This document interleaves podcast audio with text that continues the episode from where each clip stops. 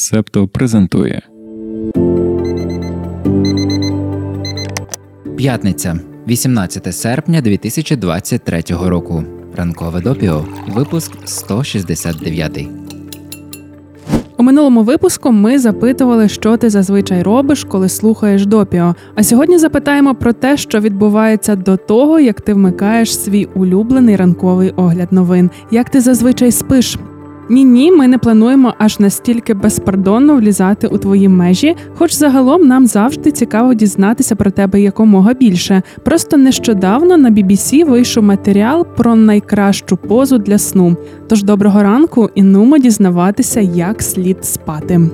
Пишуть, що доволі дивним є той факт, що, попри загальновідому важливість сну, великомасштабних досліджень про те, як краще спати, не так вже й багато. Вони зазвичай стосуються того, як визначити положення тіла, в якому люди сплять. Просто запитати не варіант, оскільки ми пам'ятаємо тільки позу, в якій намагаємось заснути, а також ту, в якій прокидаємося. Тому дослідники та дослідниці випробували різні методи, зокрема, знімали людей під час сну або змусили змусили їх використовувати носимі технології, які відстежують рухи.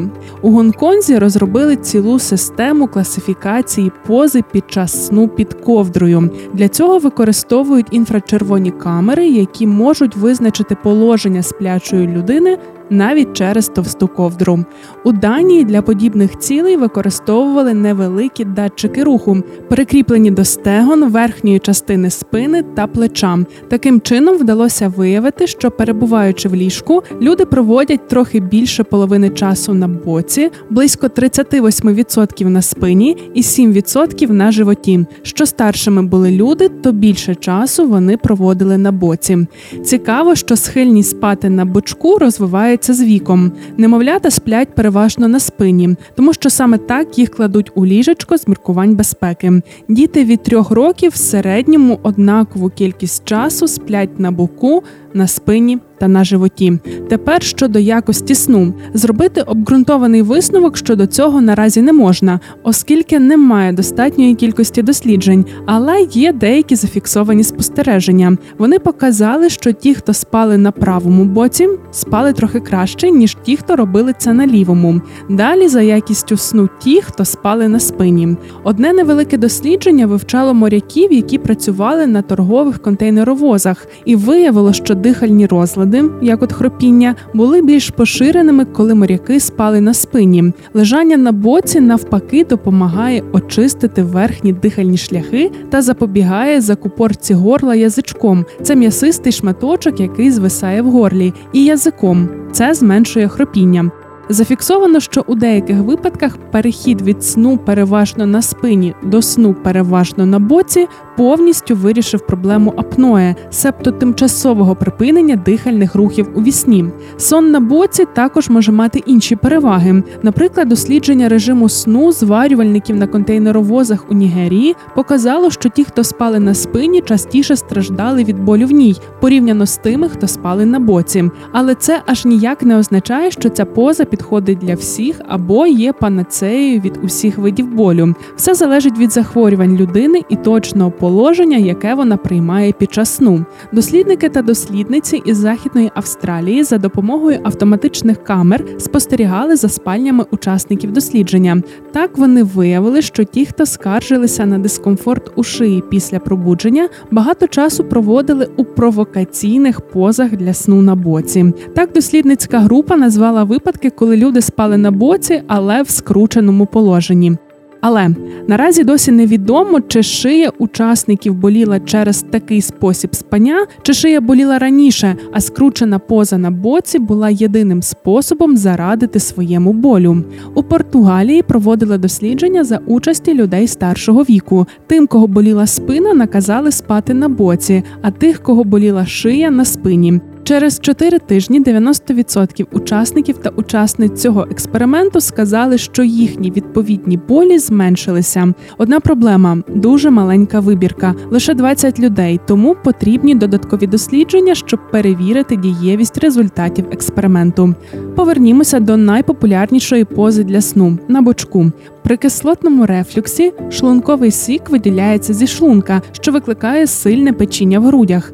Якщо дискомфорт виникає повторно, це називається гастроезофагеальною рефлюксною хворобою, яка може мати серйозні наслідки. Одне з можливих пояснень виникнення цієї хвороби полягає в тому, що сон праворуч розслабляє нижній сфінктер стравоходу, дозволяючи кислоті виходити. Якщо ж спати на лівому боці, то це допомагає утримувати з'єднання між шлунком і стравоходом вище рівня шлункової кислоти.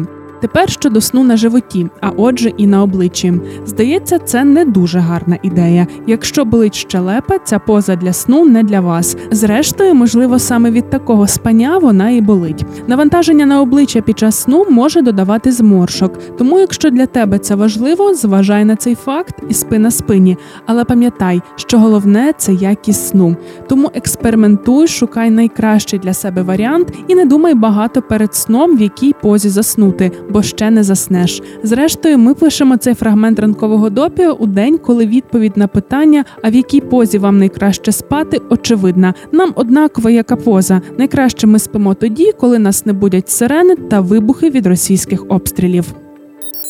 Для нашої спільноти сьогодні підготували історію про те, як виховувати дітей, щоб вони були щасливими. Прослухати випуск ранкового допіо повністю можна, як завжди, на Патреоні та Баймі Екофі. Упс, цю частину можна послухати лише на Патреоні. Доєднуйтеся до спільноти, щоб отримати доступ. Людині потрібна людина. На цьому повернімося у вуха до всіх людей, яким ми теж треба. Нещодавно у допіо ми порушували тему фільму Опенгеймер, а сьогодні у випуску зберемо свій Барбінгеймер. Розповімо про стрічку Барбі. Чи доводилося тобі вже дивитися цей фільм? Якщо так, то які твої враження? Напиши про це в коментарях. Барбі це фентезійна комедія режисерки Грети Гервік. Касові збори цього фільму перетнули позначку в 1 мільярд доларів ще 6 серпня. Вперше в історії це вдалося жінці-режисерці. Якщо ти зайдеш у новини і пошукаєш там щось про Барбі, то відразу побачиш інформацію, як фільм у різних країнах забороняють. Ми зробимо огляд про те, де і чому це роблять. Цього тижня стало відомо про заборону стрічки в Алжирі на третій тиждень після прем'єри в країні. Вперше інформація з'явилася на одному місцевому сайті в понеділок. Міністерство культури та мистецтв північноафриканської країни попросило кінотеатри, де показують фільм, негайно видалити його зі своїх розкладів, адже Барбі, начебто, знищує мораль. Тебе цікавить, що означає це твердження, а нічого нового. Ми це чули вже мільйони разів. Кажуть, фільм пропагує гомосексуальність та інші західні відхилення і не відповідає релігійним і культурним переконанням Алжиру. З тієї самої причини трішки раніше Барбі заборонили у Лівані та Кувейті. Цитувати високопосадовців цих країн ми не будемо. Там точно такі самі заяви, як у випадку Алжиру. Цікаво, що у випадку Лівану спершу йшлося про перенесення прем'єри. Цензори хотіли внести правки у стрічку. Variety пише, що найбільш ймовірно цензурування стосувалося реплік та діалогів пов'язаних із ЛГБТК. Ліван був першою арабською країною, де у 2017 році провели прайд. Зараз країна переживає період економічного та політичного хаосу, і ліберальні позиції перебувають під загрозою. Впливовим є міністр внутрішніх справ Мавлаві. Він відіграв ключову роль у забороні Барбі. Політика підтримує шиїтське збройне угруповання Гезбола. Його очільник нещодавно публічно висловився про те, що гомосексуальність становить неминучу небезпеку для Лівану і їй слід протистояти. А тоді додав, що людей, які мають гомосексуальні стосунки, слід вбивати. Фільми, які стосуються або містять теми сексу, гомосексуальних стосунків та релігійних питань, регулярно цензуруються на близькому сході. Якщо якась студія не бажає вносити корективи, запропоновані цензорами, фільми забороняють до показу в кінотеатрах. Зовсім нещодавно літній блокбастер Людина Павук через всесвіт не схвалили до випуску в Саудівській Аравії та ОАЕ, ймовірно, через сцену з прапором захистити життя транссексуалів. Ще зовсім недавно кіно та літературу цензурували також і в західних демократіях. До речі, ти можеш прочитати статтю Ахтоцензор про це на нашому сайті. Лінк на неї ми залишаємо в описі. Зі статті ти, з поміж іншого, дізнаєшся, чому протягом 12 років жінка-кішка не з'являлася у коміксах. Повернімося до Барбі. Були повідомлення, що Саудівська Аравія і Об'єднані Арабські Емірати розглядають можливість заборони фільму, очевидно, з тих самих причин, що й в Алжирі, Кувейті та Лівані. Але у цих двох країнах він таки вийшов у прокат минулого четверга. А ось у В'єтнамі заборонили показ з інших міркувань. 5 липня місцеве міністерство культури, спорту та туризму оголосило про відкликання ліцензії Барбі на покази в кінотеатрах через карту світу. Йдеться про сцену, яка розгортається в будинку дивної Барбі, коли вона показує грубо намальовану мапу, на якій розташована зворотна С-подібна лінія біля зображення Азії.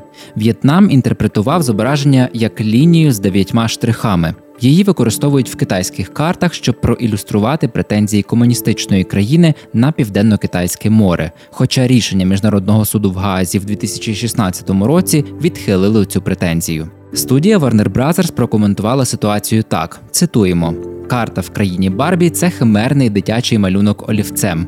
Каракулі зображують уявну подорож Барбі з Барбіленду до реального світу. Фільм не мав на меті зробити будь-яку політичну заяву. Кінець заяви.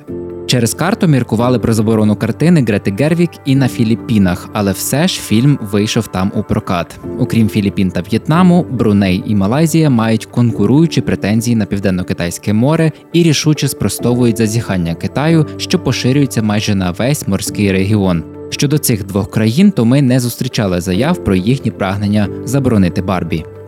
Нагадаємо, що чекаємо твоїх коментарів із враженнями про фільм Грети Гервік. А ми тим часом перейдемо до останніх новин на сьогодні. Стіки до ранкової кави про події стисло. На початку тижня проти Трампа висунули нові кримінальні звинувачення, вже четверті. Цього разу це зробило велике журі у штаті Джорджія. Трампа та ще 18 осіб, серед яких колишній керівник президентського офісу та адвокат Руді Джуліані, звинувачують у спробі незаконної зміни результатів президентських виборів 2020 року в окрузі Фултон, який включає одне з найбільших американських міст Атланту. Обвинувачення побудоване навколо ймовірного телефонного дзвінка Трампа, керівнику органу, що адмініструє вибори у штаті Джорджія. Доні вимагав, щоб для нього знайшли додаткові голоси та забезпечили йому перемогу в штаті. Чиновник відмовив. Нас досить цікавить питання, коли цей чорт сидітиме. Юридичні проблеми продовжуються також у Гантера Байдена, сина Джо Байдена. Проти нього висували декілька обвинувачень. Наприкінці червня чоловік погодився визнати себе винним за декількома з них.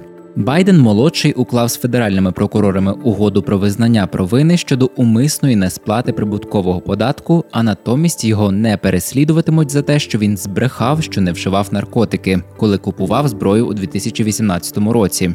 Але минулої п'ятниці все змінилося. Угоду про визнання провини розірвали, і прокурори заявили, що судовий розгляд є можливим. Генпрокурор Гарленд надав спеціальний статус прокурору США Девіду Вайсу, сигналізуючи, що розслідування триває. Президент Байден тепер зіштовхується з перспективою того, що його кампанія за переобрання розгорнеться паралельно із судовим процесом над його сином. Міністерка закордонних справ Німеччини Анналена Бербок була змушена відмовитись від поїздки до Океанії через літак. Проблема із застарілими посадковими закрилками в Airbus A340 ВПС Німеччини призвела до того, що йому довелося повернутися в Абу-Дабі після зупинки там на дозаправку. Коли літак таки знову злетів у ніч на понеділок, проблема повернулася. Себто і літак повернувся до столиці Еміратів. В обох випадках довелося виконати повний бак пального, щоб безпечно приземлитися. Це викликало особливий дискомфорт у політикині, яка представляє партію зелених. Минулого місяця у Техасі на жінку напали одночасно яструб і змія. Почалося все з того, що птах випадково впустив змію на 64-річну Пегі Джонс, яка якраз косила свій газон. Змія обвилася навколо руки жінки і почала бити її по обличчю. У цей час птах вирішив повернути свою здобич і налетів на змію. Але ж змія була на жінці, тому яструб встромив свої кіхті в її тіло. Зрештою, птах таки переміг, а перелякану жінку, вкриту синцями та глибокими подряпинами, чоловік повіз до лікарні. Чоловік теж був переляканий через побачене. А хто б ні? Це був 169-й випуск ранкового допіо. Я Антон Ткачук, продюсер подкасту. А я Дарина Заржицька, авторка тексту. літературна редакторка Ангеліна Паращина, дизайнер Марк Мостовий. Сашко Монастирський моніторить новини, а Олег Левій розповідає про допіо у TikTok та Instagram. Почуємося. Ви прослухали подкаст Ранкове допіо. Шукайте септо в соцмережах, діліться враженнями та розповідайте іншим.